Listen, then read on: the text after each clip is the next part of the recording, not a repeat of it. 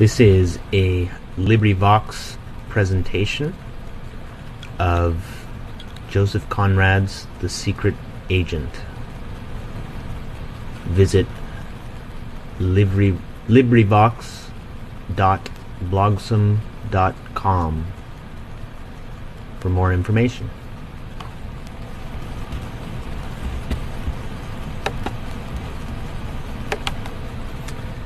The Secret Agent by Joseph Conrad, Chapter 1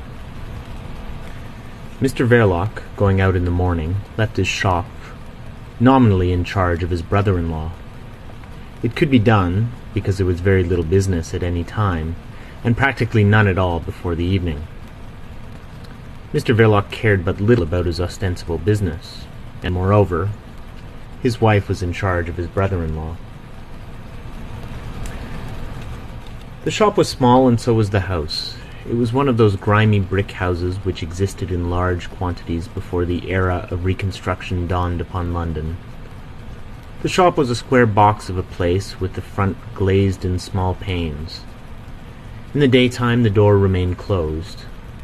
In the evening it stood discreetly but suspiciously ajar. The window contained photographs of more or less undressed dancing girls, nondescript packages in wrappers like patent medicines, closed yellow paper envelopes, very flimsy, and marked two and six in heavy black figures. A few numbers of ancient French comic, comic publications hung across a string as if to dry.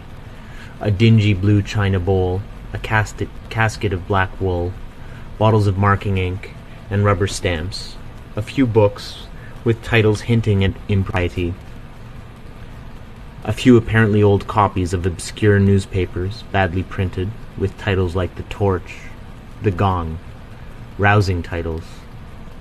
And the two gas jets inside the panes were always turned low, either for economy's sake or for the sake of the customers.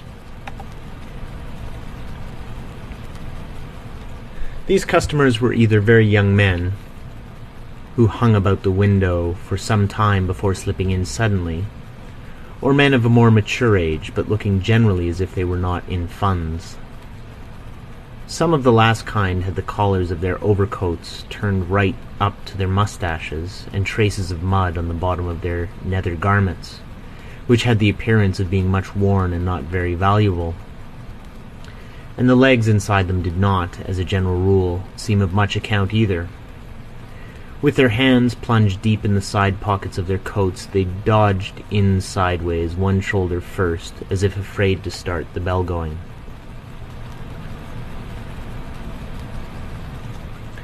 The bell hung on the door by means of a curved ribbon of steel. was difficult to circumvent.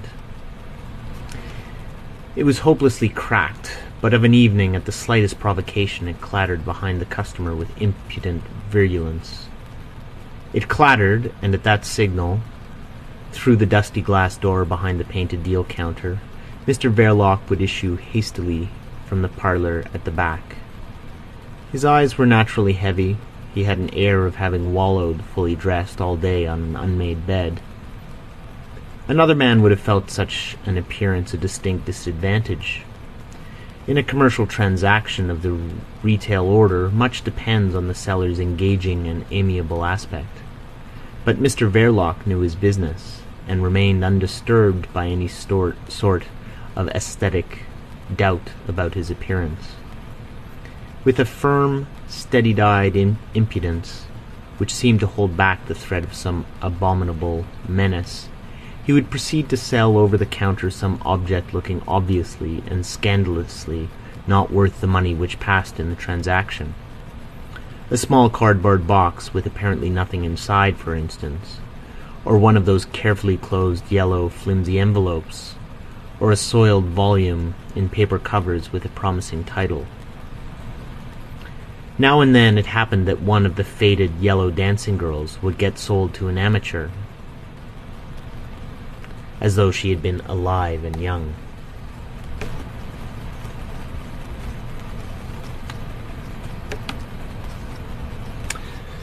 Sometimes it was Mrs Verloc who would appear at the call of the cracked bell, Winnie Verloc was a young woman with a full bust, in a tight bodice, and with broad hips. Her hair was very tidy. Steady-eyed like her husband, she preserved an air of unfathomable indifference behind the rampart of the counter.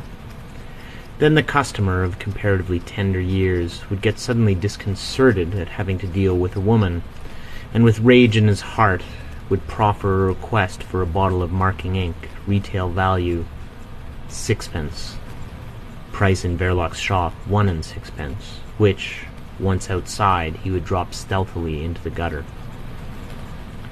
The evening visitors, the men with collars turned up and soft hats rammed down, nodded familiarly to Mrs Verloc, and with a muttered greeting lifted up the flap at the end of the counter in order to pass into the back parlour, which gave access to a passage and to a steep flight of stairs. The door of the shop was the only means of entrance to the house, in which Mr Verloc carried on his business of a seller of shady wares, exercised his vocation of a protector of society, and cultivated his domestic virtues. These last were pronounced. He was thoroughly domesticated. Neither his spiritual, nor his mental, nor his physical needs were of the kind to take him much abroad. He found at home the ease of his body and the peace of his conscience together with Mrs Verloc's wifely attentions and Mrs Verloc's mother's deferential regard.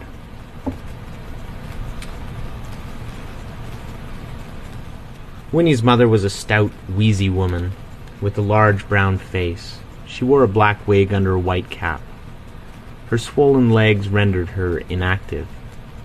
She considered herself to be of French descent, which might have been true, and after a good many years of married life with a licensed victualler of the more common sort, she provided for the years of widowhood by letting furnished apartments for gentlemen near Vauxhall Bridge Road, in a square once of some splendour and still included in the district of Belgravia.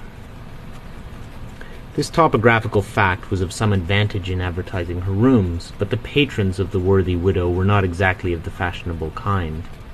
Such as they were, her daughter Winnie helped to look after them. Traces of the French descent which the widow boasted of were apparent in Winnie too.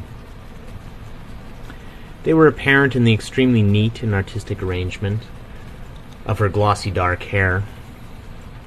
Winnie had also other charms, her youth, her full rounded form, her clear complexion, the provocation of her unfathomable reserve, which never went so far as to prevent conversation, carried on on the lodger's part with animation, and on hers with an equable amiability. It must be that Mr Verloc was susceptible to these fascinations. Mr Verloc was an intermittent patron. He came and went without any very apparent reason. He generally arrived in London, like the influenza, from the Continent, only he arrived unheralded by the press, and his visitations set in with great severity.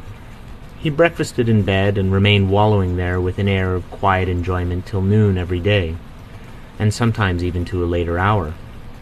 But when he went out he seemed to experience a great difficulty in finding his way back to his temporary home in the Belgravian Square. He left it late and returned to it early, as early as three or four in the morning, and on waking up at ten addressed Winnie, bringing in the breakfast tray with jocular, exhausted civility, in the hoarse, failing tones of a man who had been talking vehemently for many hours together. His prominent, heavy-lidded eyes rolled sideways amorously and languidly. The bedclothes were pulled up to his chin, and his dark, smooth moustache covered his thick lips capable of much honeyed banter.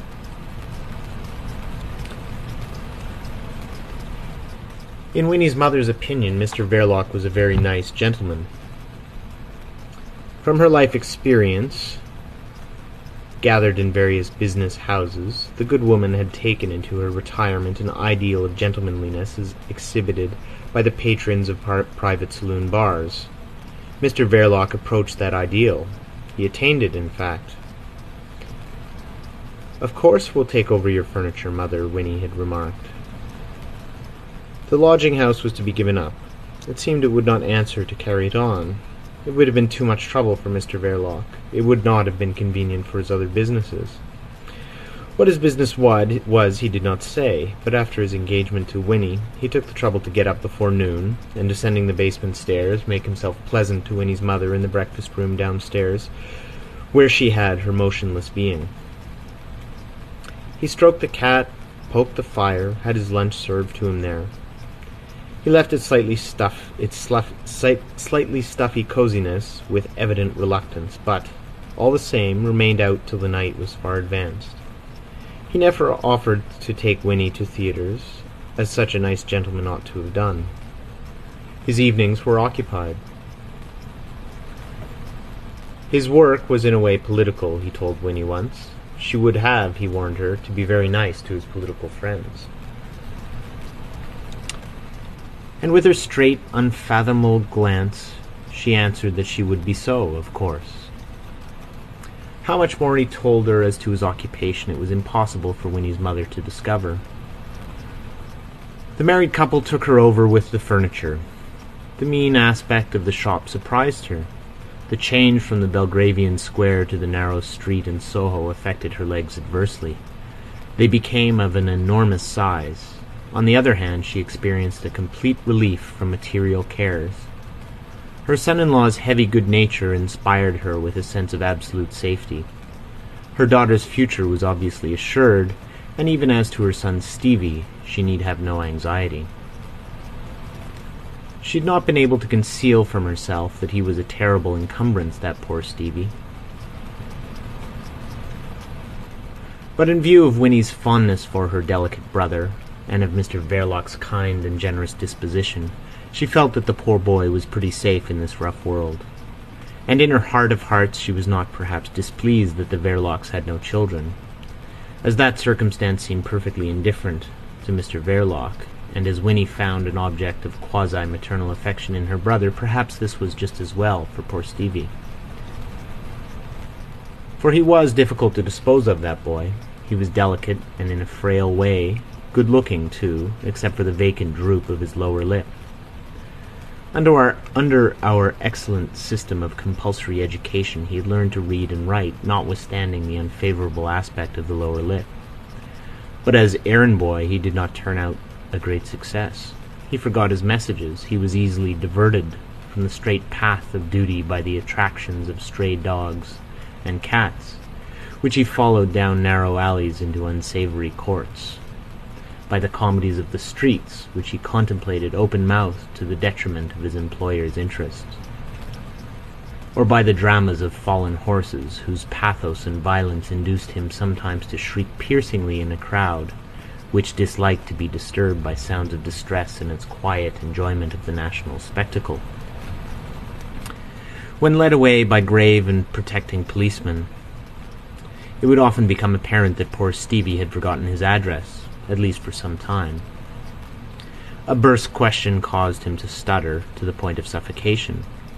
When startled by anything perplexing, he used to squint horribly. However, he never had any fits, which was encouraging, and before the natural outburst of impatience on the part of his father, he could always, in his childhood days, run for protection behind the short skirts of his sister Winnie. On the other hand, he might have been suspected of hiding a fund of reckless naughtiness. When he had reached the age of fourteen, a friend of his late father, an agent for a foreign preserved milk firm, having given him an opening as office boy, he was discovered one foggy afternoon, in his chief's absence, busy letting off fireworks in the staircase. He touched off in quick succession a set of fierce rockets, angry Catherine wheels, loudly exploding squids, squibs, and the matter might have turned out very serious. An awful panic spread through the whole building. Wild-eyed, choking clerks stampeded through the passages full of smoke. Silk hats and elderly businessmen could be seen rolling independently down the stairs. Stevie did not deceive, seem to derive any personal gratification from what he had done. His motives for this stroke of originality were difficult to discover. It was only later on that Winnie obtained from him a misty and confused confession. It seemed that two other office boys in the building had worked upon his feelings by tales of injustice and oppression till they had wrought his compassion to the pitch of that frenzy. But his father's friend, of course, dismissed him summarily as likely to ruin his business. After that altruistic exploit, Stevie was put to help wash the dishes in the basement kitchen, and to black the boots of the gentlemen patronizing the Belgravian mansion. There was obviously no future in such work.